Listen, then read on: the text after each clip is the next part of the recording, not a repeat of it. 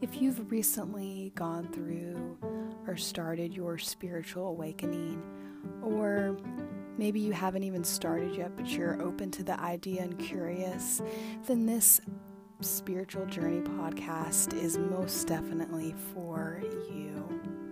In this podcast, I will be sharing things such as chakras, self healing, crystals, meditation, manifestation, and yoga.